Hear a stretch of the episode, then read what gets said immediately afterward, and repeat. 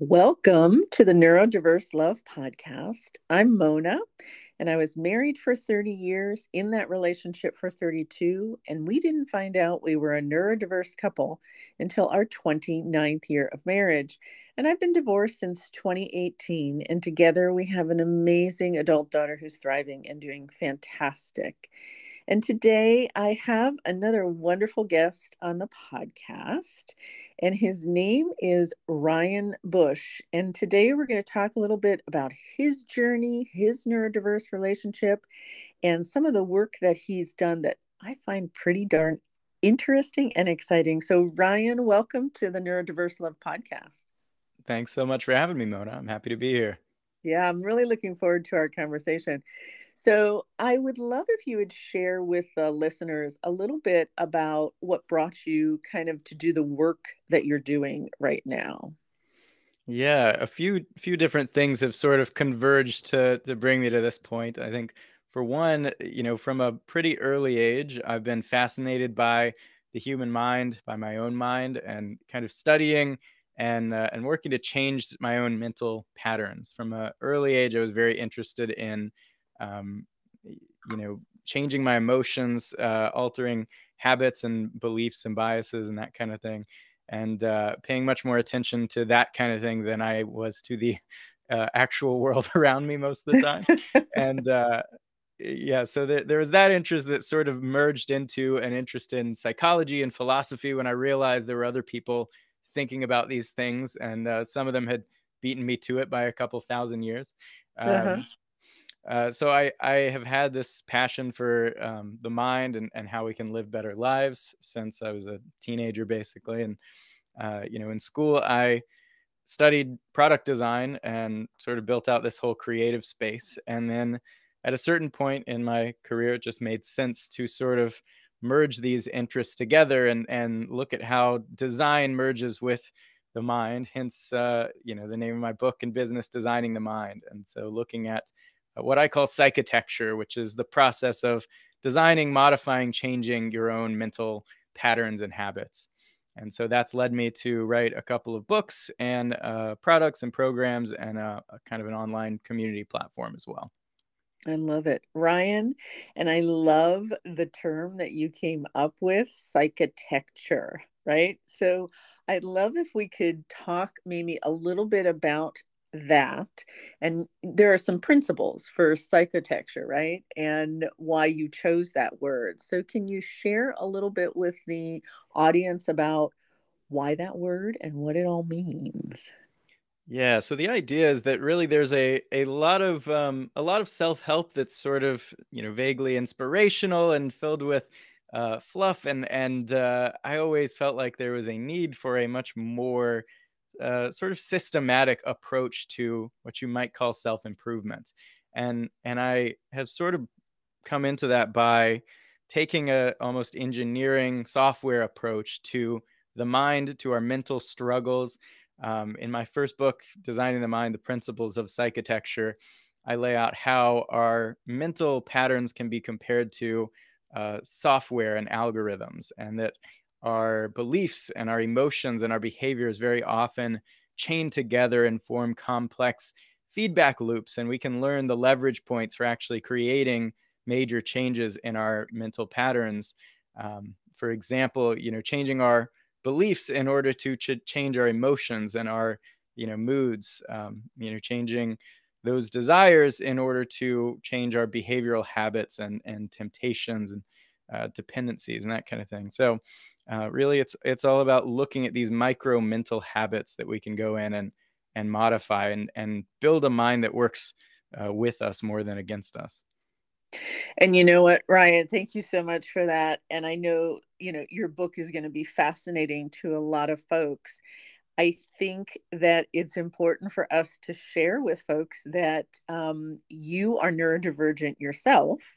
And for those folks that are neurodivergent and just heard your explan- explanation of or your definition of psychitecture, they're like, oh my gosh, she's part of my tribe because yes. because right, it just it just will make sense to so many of the listeners.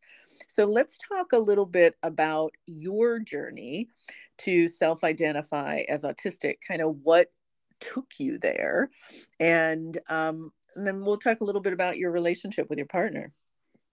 Yeah, so it, it's been uh, always clear to me, pretty much since I was, you know, 12 years old, that I was uh, different socially, and that, uh, you know, when I went into real school for the first time, I had been homeschooled until seventh grade, roughly, mm-hmm. and um, you know, I, I got there and felt like I had landed on an alien planet, essentially. uh, of, of all the years to stop being homeschooled, by the way, seventh grade is probably the worst one. but right, right. Um, you know, it, it, wasn't so much that it was uh, brutal. I didn't deal with a lot of bullying, luckily, but I did just generally feel alienated and and kind of like an outsider for uh, that that first year and and to some extent, every, you know, the the remaining years of high school. So, um, you know, I I think at some point I realized I wasn't really proud of the person I was. I felt like I was scared and sort of overcome by social anxiety, and I wasn't you know, that whole first year, I pretty much didn't speak. I had like one word mm-hmm. answers to everyone I knew. And, mm-hmm. um, you know, in my mind at the time, because I didn't start grappling with the autism thing until just a couple years ago now, um, you know, at the time, I just needed to work really hard uh, to become a socially kind of normal person. And so what what I decided to do is kind of an seemingly odd choice, but I joined the football team, which uh, you know, for a like hundred pound chess team type kid, it was kind of an odd fit. Uh, but I I stuck with it not only for that year, but then for the next four years after it. Um, oh, and good for uh, you. Yeah, good for you. It, it, was the scariest thing I could think to do. It was the most mm-hmm. out of my comfort zone I could do, and and I don't really know how I recognized this at the time. Uh, that that was what was needed, but I just recognized I wasn't really the person I wanted to be. I didn't really um, align with my own values that much. And so I felt like something drastic was needed. And in many ways, I think it did have that effect of really expanding my comfort zone, uh, helping me develop my social skills and, and, you know, make some lifelong friends in some cases. And it also gave me a reference for like what's really scary and intimidating. Now, if I go into a presentation or something that I'm nervous about, I can just say, "Oh, this is not as bad as you know game night on the football team." So I can sure. I can handle this. Um, and, so I gradually sort of built out my social skills. Started almost getting addicted to this whole you know doing things that scare me. Started volunteering for presentations and starting conversations with people I didn't really know, and uh, these are all very against my nature, but I think I recognized that it was needed. And um, it really wasn't until I was writing that first book, uh, Designing the Mind, that I started contemplating uh, my own neurodivergence, really. I had taken mm-hmm. a few like quizzes at some points, and they had always told me that I came out neurotypical. Um, a lot of those online quizzes are very superficial in the way they look at these things. And so I had just always concluded, okay, I just need to work really hard to be normal socially. Um, mm. But I, I actually had a, an experience where I'd kind of, um, you know, I went part time to write this book essentially at, at, the job that I had in product design. I was only working two days a week. I was kind of feeling, uh, you know, more alienated from the team than uh, kind of the, the normal alienation that I'm comfortable with. And, sure. um, and and I had one coworker in particular who had, who was just kind of uh, just took an immediate dislike to me and seemed like she was trying to sabotage me at every point. And at, at one point, I sort of asked her to join me at a brewery because I felt like I I wanted to um, you know there was something that needed to be resolved between us, and I thought that would help things. Usually in the past, if I've had conflicts, that has been helpful, but um, you know, she basically like spent that whole uh, that whole conversation like trashing my book project, telling me that I'm like I shouldn't be writing a book like this, and and uh, and at one point she diagnosed me essentially with autism on unsolicited.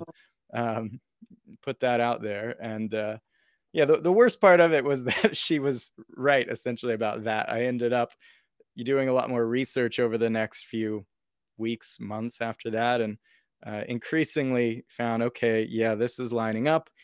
When I really started listening to firsthand accounts of what it feels like being autistic and uh, some of the social difficulties, but also some of the, you know, arguably some of the advantages, some of the the thinking, uh, the ways of thinking that can uh, often be characteristic of autism. I started increasingly saying, okay, this is lining up perfectly with my life experience, and and eventually I kind of accepted that term and and gradually went from it being this disorder that I wasn't you know happy to have to something that I can now say I'm kind of proud of and no longer see it as a, a disorder or a disease, but just a, a difference essentially. I love that. And I know you are pretty young. Eh, if I remember, you're in your 20s, Ryan. Is that correct? I'm 30 now. Okay, you're 30. Okay. Yeah. And you're in a generation where I think, and especially on TikTok and, and social media, YouTube, where folks are sharing so many of the differences that are positive and there's so much strength based information out there and positive information. I wish the same was the case in my generation because i'm actually twice your age i'm turning 60 and there's so much negativity oftentimes attached to folks that find out or discover that they're autistic or adhd and also there's a lot of grief you know? I mean, you knew you knew when you were um, starting seventh grade after homeschooling, after being homeschooled, that you were different, and you know, thank goodness for you, you weren't bullied, but you knew that there were things that other people were doing that maybe were not comfortable for you, and you know, I got to commend you for for continuously pushing yourself out of your comfort zone and finding ways to grow because really that's what you're talking about that from a very young age you've had a growth mindset and not wanting to be limited by something that didn't fit into your comfort zone. I know that's not going to feel good for everybody, but I know we all have opportunities to grow, whether it's on our own or in relationships at work or with intimate partners or family or friends. So thank you so much for sharing that. I know it's going to be very interesting and enlightening to a lot of folks. So you identified as autistic in 2020. That's when you kind of had this epiphany. Is that correct? Yeah. Mm-hmm. And, yes. and for those who know the uh, the timeline, that's not a great time to be having a crisis in general. Um, yeah, Thank you, know, you COVID. Thank you, COVID. Right, Ryan? I. I I will tell you that a lot of the couples that come to my support group and individuals that come to my support group, they say we discovered that uh, my partner was autistic during COVID because people were spending so much time doing things that they normally didn't do and with their partners or family. So I don't know if that was the case with you, but if you want to share anything about that, I'd I'd be very open to hearing.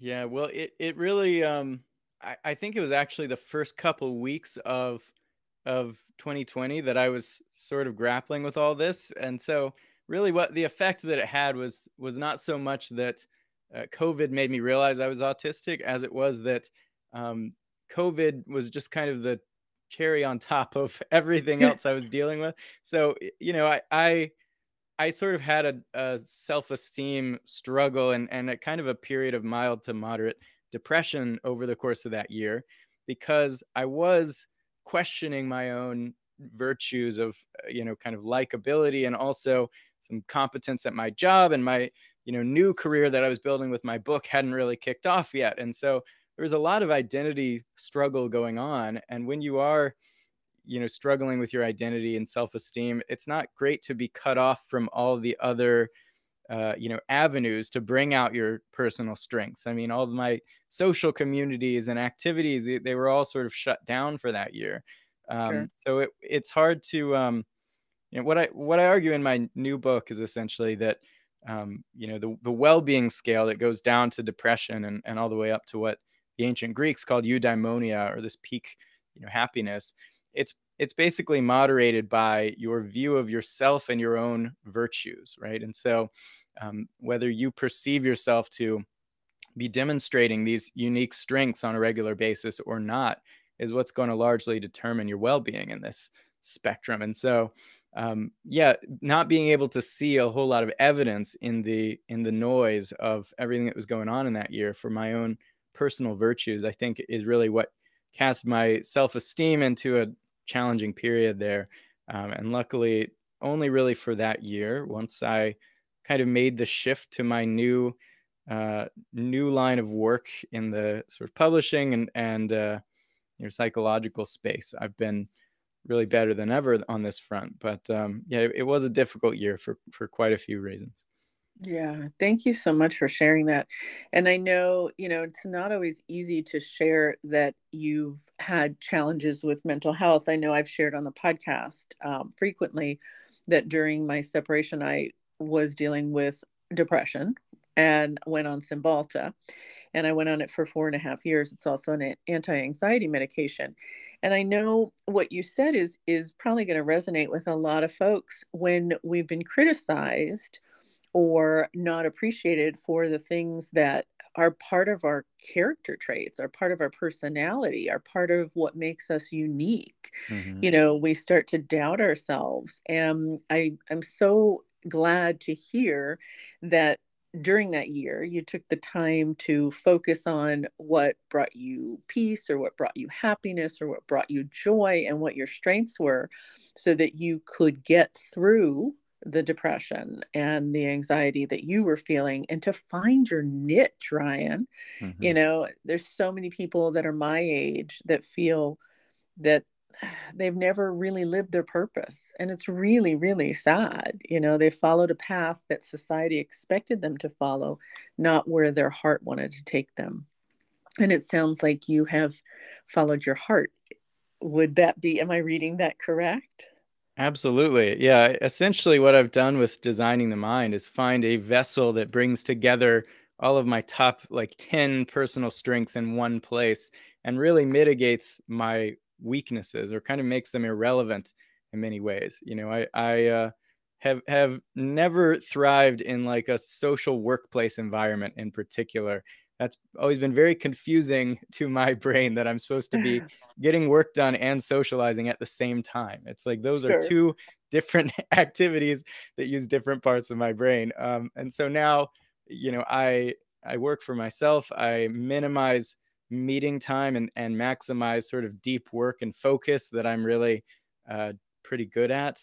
Uh, it's deeply creative, which has always been a big thing for me, but it combines that with my analytical thinking skills and um, a lot more too. I mean, it's it's really um, it it takes a lot of years, I think, of introspection and inquiring into your strengths to even be able to conceive of a way to bring them all together in this kind of way. But um, I'm really, uh, you know, and, and really, it was 2018 when I was first, you know, envisioning this and and putting together the foundation for it. But it took a couple years to get the book written and and uh, get everything kind of put in place. And so I did. I have been sort of on a continuous quest to find that way to bring those strengths together and, and build something like a, a purpose or a you know passion that I can dedicate my whole work to.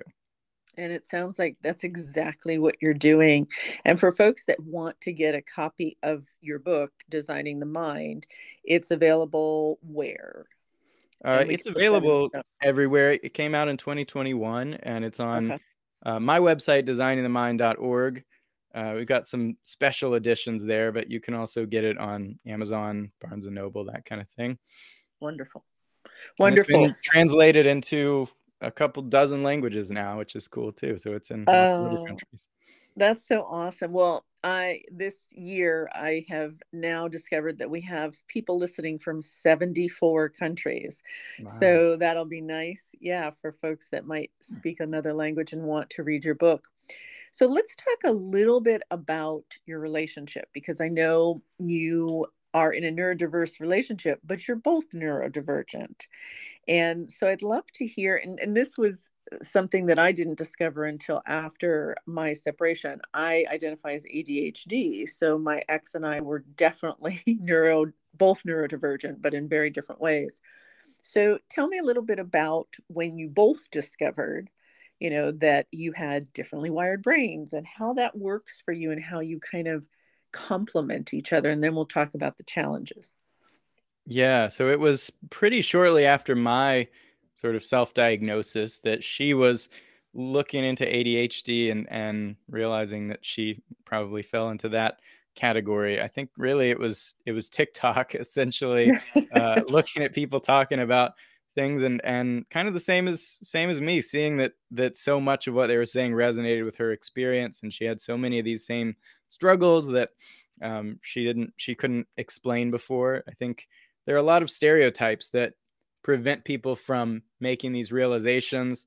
You know the stereotypical autistic person the stereotypical adhd person they aren't necessarily always that representative of the actual struggles. And so um, when she started actually hearing people talk about what it's like uh, it sort of clicked for her that she was uh, adhd and and um, explained a lot of her difficulties. And and she had she had hidden it from me pretty well overall um, i mean I, I didn't know the extent at that point to which she struggled with a lot of this stuff. I knew she couldn't keep track of her phone and struggled keeping her, you know, house organized and stuff. But I really, um, you know, didn't know how hard she had been pushing her whole life to be able to have a normal uh, career and kind of a uh, normal life past her struggles with, you know, executive function and that kind of thing. Yeah, and those challenges are real for those of us that are neurodivergent. And, you know, nobody wants to share openly, or I shouldn't say nobody, a lot of people don't want to share openly the challenges that they're having, although I'm doing it every week on the podcast. and so are my guests. And and that helps to normalize the fact that we all have challenges. We all have different brains. And so, if we're looking at those differences as negatives and not focusing on how we can understand each other, that's where we have the continuous challenges and arguments and conflicts and all those things. So, let's talk a little bit about your communication differences. Are there some in particular that maybe challenged you and that you've worked through so that you communicate a little bit better? Yeah, I think the the biggest challenge, and and I don't know if this quite falls into a communication uh, difficulty, but it's mainly the fact that I can be very, um, you know, some would say obsessive about my interests and my work, and that can make me distracted when I should be focused on her. And we, you know, we're trying to have a good time. It, it's kind of always going in the back of my mind. And so that can make me disconnected from the present sometimes. And then, um, you know, a lot of her struggles center around, yeah, just general organization of her life. And that affects me, you know, right now. Um, she's, she's borrowing my car because, you know, hers has, uh, messed up and and uh you know she'll yeah she'll frequently be you know losing her keys or um, whatever exact whatever it is. But um, in terms of communication, in large part, uh, we're we're really um, really compatible in that front. I mean, I, I think a lot of the people I've dated in the past have been pretty neurotypical, and and that's where the real communication challenges have come up. Um, largely, we're on the same page about most things, and and uh, I think that's that's resulted in in a really healthy, compatible relationship overall. That's wonderful because I know for me, I would repeatedly, repeatedly um, talk about a lot of things at once with my ex when you know he might be overwhelmed and i didn't see it and i would keep going and going and going sometimes for hours mm-hmm. and i know that can be a challenge in a lot of neurodiverse relationships when we don't understand that our partners may have like a communication battery that's on dead mm-hmm. or close to it and we still keep going and going and going i'm hyperverbal which is why I think I love hosting a podcast because I can talk to so many wonderful people on a lot of different topics. So I think it sounds like you two have figured out the communication piece, which isn't the case with a lot of couples. But what about the emotional differences? Are there any challenges in that area or things that you've worked through that you'd like to share? Yeah, well, I, I will say on the communication side too that I think we're we're pretty lucky in that I have had a number of close friends who uh, did have ADHD and you know were diagnosed from an early age, and communication has definitely been a struggle there. I have, you know, at times been very quiet and reserved and and it doesn't make sense to them and then they have um, you know talked about seven different things at once and uh, you know not even given time for me to you know give an answer before they're on to the next thing and so right. i think um, i don't know if it speaks to just her overcoming some of her difficulties over the years and getting to a point where um, you know we can communicate very well or if that's just not something she's struggled with in particular but um, yeah i think we're we're very fortunate that it works that well there that's um, great. yeah emotionally we're we're mostly on the same page too i think i mean um, you know i i tend to be very rational analytical. I know there there are times when um, i'll tell one one story. We um, uh, I was I, we were in her house that she had bought just just a couple days ago. We're basically like celebrating uh, her new home, and I was trying to start a fire in this wood burning stove, and uh, I was struggling to get it started. And so I put a candle inside this stove, um, kind of like a big just wax candle, and and put it under a log, and said, "Okay, this flame will like get it started." I shut it, and um, after a few minutes the fire was just going out of control. There was like a flame spiral in this wood burning stove. And uh-huh. um, you know, essentially the it had gotten so hot in there that the like petroleum based candle had itself caught on fire. And so um, even putting water on it wasn't helping. And it was saying the temperature was off the charts. So um, you know, I ended up, you know, she was freaking out. She thinks anything, she thinks everything is on the verge of exploding at every moment. And so um, she was freaking out. I was saying, you know, it's fine. It's nothing to worry about. And she was like, no, it's, it's going to explode. You got to call, call the fire department. So I did end up calling the fire department and, and, um, you know, I was, I was, I was already, I, I sort of am too quick to jump into the like, rational here's why this is okay kind of thing instead right. of accommodating the emotions that other people are having at the time. And so i think occasionally that does become a challenge. Um, as far as how that story ends we did end up calling the fire department um, and going outside and waiting for them. I told them that it was contained within a wood burning stove completely. And so it's really nothing to worry much about. It's just precautionary. But they ended up bringing this whole truck. They got stuck halfway up the mountain to her house. A bunch of guys hiked up with you know full gear and they went in and there was just a nice fire that had now gone down to optimal temperature uh, so they kind of made fun of us and, and, we had a good laugh about it but yeah that's just a, a, general example of how sometimes i'm i'm overly analytic but um but overall that that kind of rarely rarely affects our everyday life and mostly we're on the same page. That's wonderful. I mean i love that story and i i saw this in my marriage. It was always so interesting that my ex could handle emergency situations beautifully. If there was a major crisis like we got into a car accident we had moved across country and we got into a car accident like our first month there and we only had one car and somebody had ran run a red light and he was calm as a cucumber and i was like freaking out. I had broken my pinky. Not a big deal right? Mm. but and we were okay. The car wasn't but we were okay. And that was what happened throughout our marriage. He was great in emergency situations but he could not handle my day-to-day emotion as well as I would have liked. Mm. And, you know, I, I think that's a challenge that couples have to deal with either on their own or bring in a third party, you know, a coach or a therapist, because sometimes it can be a big difference for neurodiverse couples that can, and it can create, you know, challenges or conflict. So good for you. And I'm so sorry for the firemen having to track track up the mountain for a fire that really wasn't a, a fire they had to put out. But that's a yeah. great story. so thanks for sharing that. So how about the sensory differences? Um, we talked when we were preparing for the podcast about a little bit about sensory overload. So you want to talk a little bit about how that may impact you or your relationship with your partner? Yeah, my my biggest sensory thing, I don't struggle much with, you know, the bright lights or um, noise. I mean, uh, I don't love it, but I've I, I think to some extent it, it goes back to my teenage years, getting out of my comfort zone. I've just kind of gotten to a point where I'm comfortable with a lot of the things that go on in the world. I don't know. Um, but that's awesome. That's but, awesome.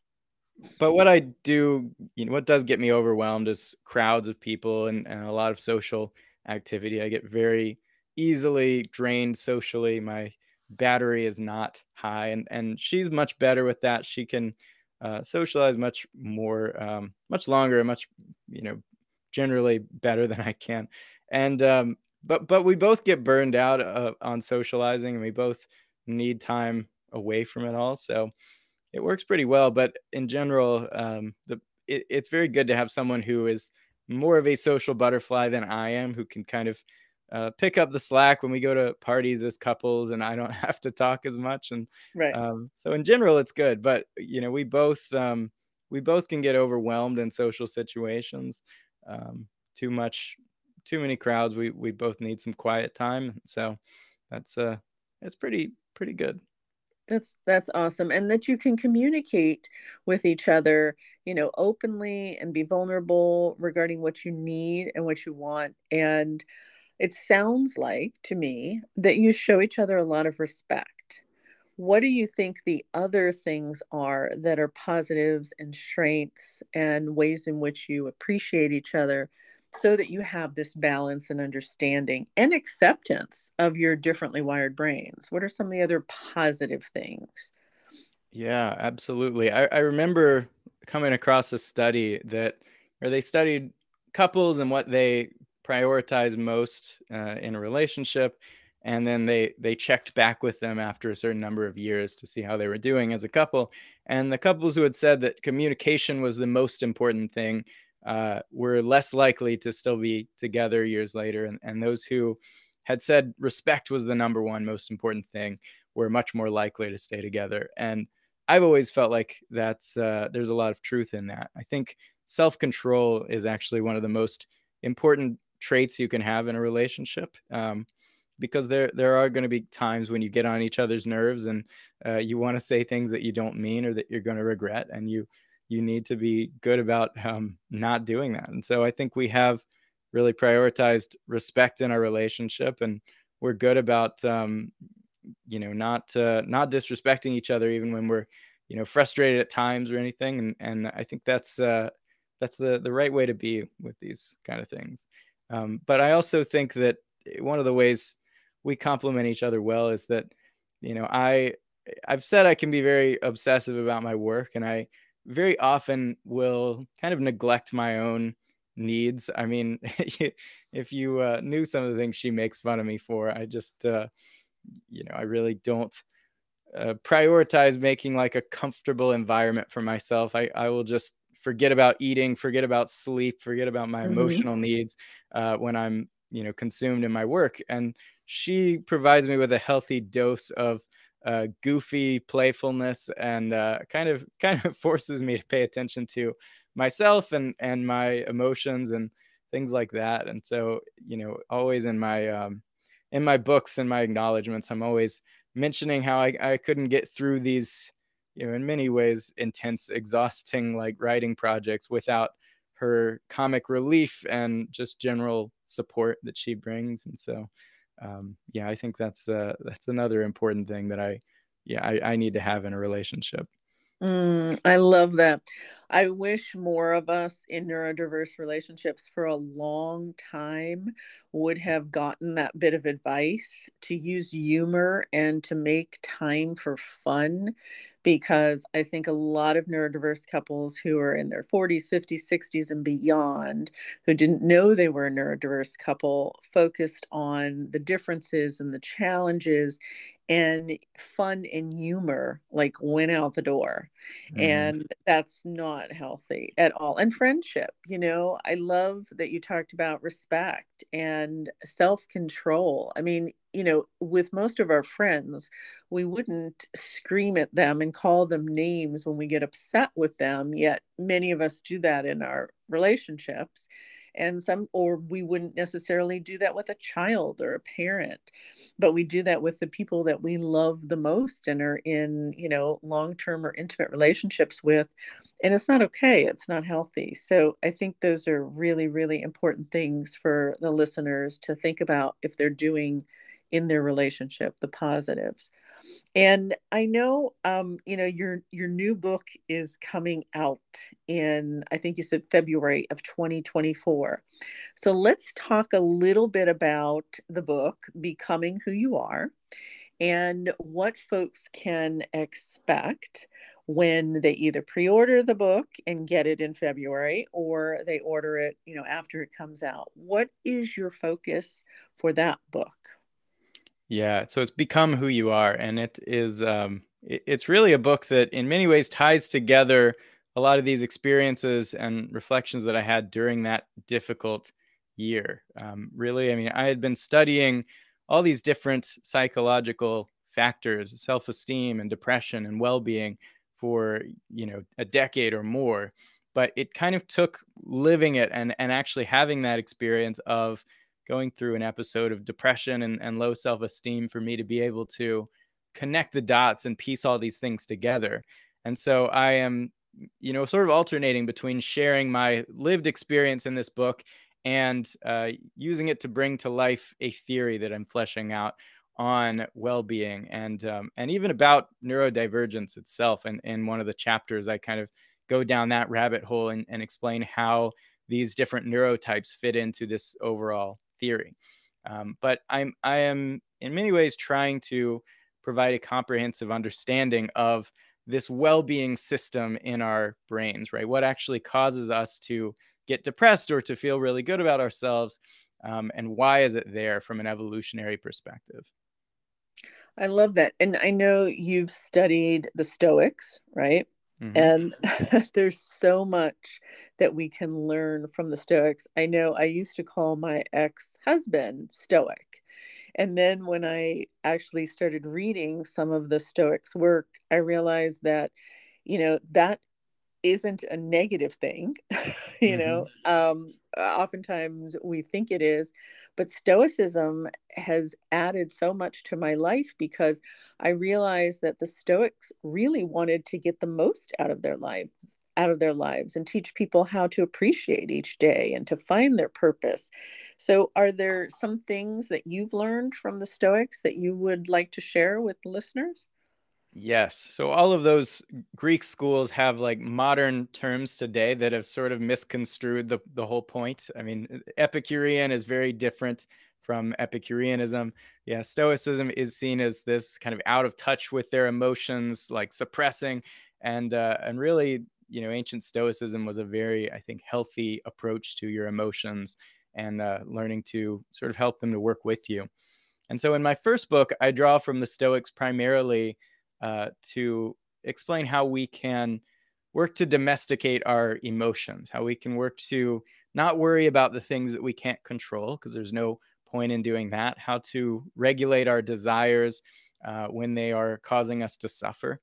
Um, but in this book, I focus on uh, really what is the, I think, central tenet of Stoicism that's often neglected in modern Stoic teachings. Uh, and it really comes down to this word virtue right? Mm. It, it sounds like this preachy, sort of uh, outdated term to us today, but originally arete is the word, and, and it, it's often translated to excellence. And so it, this can refer to any strength, anything that we tend to admire, whether that's courage or compassion or creativity. Um, and so virtue, they argued, was really what was responsible for well being. If you wanted to be deeply happy and satisfied in your life, it was about maximizing virtue and living according to these principles. Um, and I suspect that there's actually a lot of modern evidence that backs this up, from evolutionary psychology to, uh, you know, clinical psychology to neuroscience. Uh, I think there's actually a system in our brains that is regulating our moods according to what we observe in our own behaviors. Uh, we're looking for traits that other people would admire us for, that we would admire someone else for. And based on whether we see those traits or not in our behaviors, uh, it's regulating our mood up or down. And so, um, you know, the Stoics, this this core idea is is really about uh, your circumstances, your well-being. Uh, sorry, your your circumstances are not what's responsible for your well-being. Right? Simple pleasure and pain, loss and gain. I compare these things to a kind of two-dimensional map that we're all navigating our lives according to by default. We're trying to maximize pleasure and you know success and gain when really there is a hidden third dimension of virtue that's actually what's responsible for our well-being and so at any given time whether we are experiencing this gain and this success in our life or loss and suffering right what's really determining whether we're going to be deeply happy or depressed is how much we admire ourselves and how uh, how well we're able to see those traits that we admire uh, coming out in our own behavior every day Mm. Oh, that's beautiful, Ryan. I love that. And I think, you know, the way that you, I love, first of all, the term that you came up with, psychitecture, because I think we all have the opportunity to create the blueprint for our life. We can be our own architect in our lives, but it's scary. There's a lot of people that are living in fear fear of being rejected, fear of being not enough, fear of failure. And I know that stops a lot of folks from being their authentic selves, going after their dreams, what have you. And it's it's sad, you know, and we and now, you know, the the invention of social media has not made life easier for a lot of people. Right. Yes, we have access to a lot of information, but we also have access to a lot of opportunities to compare ourselves to others and not measure up. And it creates, like we talked about earlier, the depression, the anxiety, a lot of mental health challenges. And it also challenges our well being because we are we can be the best version of ourselves if we choose it, but we can't be the best version of somebody else, right? Mm-hmm. Yes. Yeah, and that's I think where that struggle, you know, comes in. So I love that. I love that. Is there anything else that we've talked about a lot of things and it's been a fantastic discussion and conversation. Is there anything else that you want to talk about related to your books and the work that you're going to be doing, you know, moving forward that you want to share with the listeners? Yeah, well, I'll just say first on that on last that last point, I uh, very much agree that there are a lot of forces that are taking a lot of people off of their personal path. I think the the so- social media comparison thing is one of them. We we start uh, trying to live a life according to what is you know socially approvable, what society lifts up, rather than what's really true to us. I think the anxiety and the fear is another one. You know, we we uh, have a lot of sort of cultural habits that instill anxiety and perpetuate anxiety that uh, takes us off of our course. But what I argue in this book is that we all have a kind of compass built into us, and we need to learn how to listen to it. Our own impulses of admiration that we feel when we look at other people in our lives that that we uh, you know admire something about. Right? These all add up to a kind of blueprint for how we should be living our own lives and how we can get closer to becoming that person that we admire. And I think this is going to be unique for every person. Everyone has their own unique set of strengths, their own unique set of values. And so, really inquiring into these things, uh, you know, this is why I made a, a, deck of introspection cards called Mindsight, uh, because I think, you know, we're, we're so distracted today. Most of us aren't asking the questions that I think we need to be asking about ourselves to really figure out who we are, uh, which will tell us where we need to go. I mean, that's the that's the message of become who you are, is learn who you are in, in the ter- in the sense of your virtues and values, and then bring it out in your actual behavior in your life. And so uh, that that's the the core message of become who you are. Um, I will I will kind of add too if we um if we have some time. Yeah. You know, one, one of the ways I sort of tie in the, the neurodivergence into this overall framework is I'm looking at these virtues and and I'm arguing that the reason we have these different virtues like creative intelligence and generosity uh, is because they allowed us to sort of contend within the social landscape. Uh, so it wasn't so much about survival in, in the evolutionary sense, it was about social selection and mate selection and that kind of thing. And so you can look at certain species of animals. Uh, you can look at guppies. You can look at these uh, lizards where where um, they're they're essentially rare morphs of these species that have really rare colorations, and they are attractive to mates specifically because they are rare, even though they may come at a certain cost. Uh, we see these these morphs preserved in a small percent of populations, um, you know, generally less than 5% of the population, and they are maintained at that percentage specifically because they remain rare at that percentage. And, and as a result, they are attractive and admirable. And so, what I've argued is that potentially these neurotypes like autism and ADHD, uh, they are often regarded as you know disorders or diseases but i don't think that explains why they've been preserved in the gene pool so uh, well as they have. And so i've argued that they're sort of like these rare morphs that although they they have certain costs uh, in some of the areas that are more normal to be strong at they also come with advantages that are more rare. And that's specifically why they've been uh, preserved through all these generations because there are rare traits uh, that come along with having a brain that works differently. And so I have, I no longer view autism as a disorder. I think it's a rare advantage of sorts. It's a, a way of differentiating from a genetic standpoint and, and standing out in the social landscape for the genuine strengths that you have, even though you struggle with other things. I love that, Ryan. That is going to resonate with so many folks that listen to the podcast and for couples that are struggling to understand each other. I think the more we can look at each other through a lens of love and compassion and grace for our differences, I hate the term disorder. I hate it.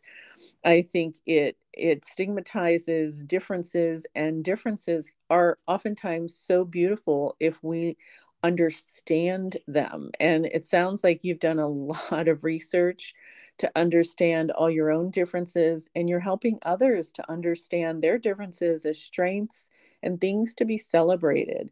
You know, I embrace my emotions now, but I'll tell you, in my marriage, um, I didn't, you know, because my daughter and my ex husband are both more um, controlled with their emotions. And I know mm. I, I've got this picture in my head of the two of them looking at Mona screaming or crying and not knowing what to do. But now, you know, when we go on our own self discovery and growth journey and can understand that what other people may view as negative or differences that are challenging, we can embrace as things that are critically important part of our makeup and who we are. And you know it just it's been an absolute pleasure to talk to you about your self discovery and the work that you're doing that's so in alignment with you know your love of these different areas of uh, research and your love of writing and your love of communicating and talking about uh, your journey and the, those of others. I just think that you are on a path that is going to help so many people, Ryan. And I really appreciate that a lot. Yeah, yeah I, have really enjoyed the conversation too. And, and it's, uh, it's great that you have been able to find that understanding and, and work through a lot of those challenges with your, um, your ex-husband and your daughter. So, um, that's, uh, that's really great. And, and I agree. I think, um, you know, my work fortunately has already reached and impacted a lot of people. And I'm hoping this new book will, uh, will take that even further. Yeah, fantastic. And I love that you have a deck of introspection cards. That sounds awesome. So, is there anything else you want to share with the audience before you give them your contact information for those folks that want to reach out to you? Any last words of wisdom or thoughts? No, I think we uh, we covered a lot of ground here. I will um, I will share the link designingthemind.org slash becoming is a great place to go to both because it'll give you the link to pre-order the new book but it'll also get you a couple of uh, free books that i'll send your email. Um, the psychitecture toolkit and the book of self-mastery which is sort of a quote compilation and commentary. Uh, and you'll also be able to see that you know any of the other products i mentioned on the on the website. So um, Wonderful. yeah yeah Fantastic. Well, I wish you the best in 2024 with the new book and all the work that you'll be doing for the rest of your career. And I really appreciate the depth of this conversation and you sharing so openly about your own journey and your journey in your relationship and you know how you discovered your strengths and how you're using them every day now to not only help yourself move forward but to help others. So thank you so much ryan. I really appreciate you joining me on the podcast. Yeah thanks so much for having me mona. I, I enjoyed it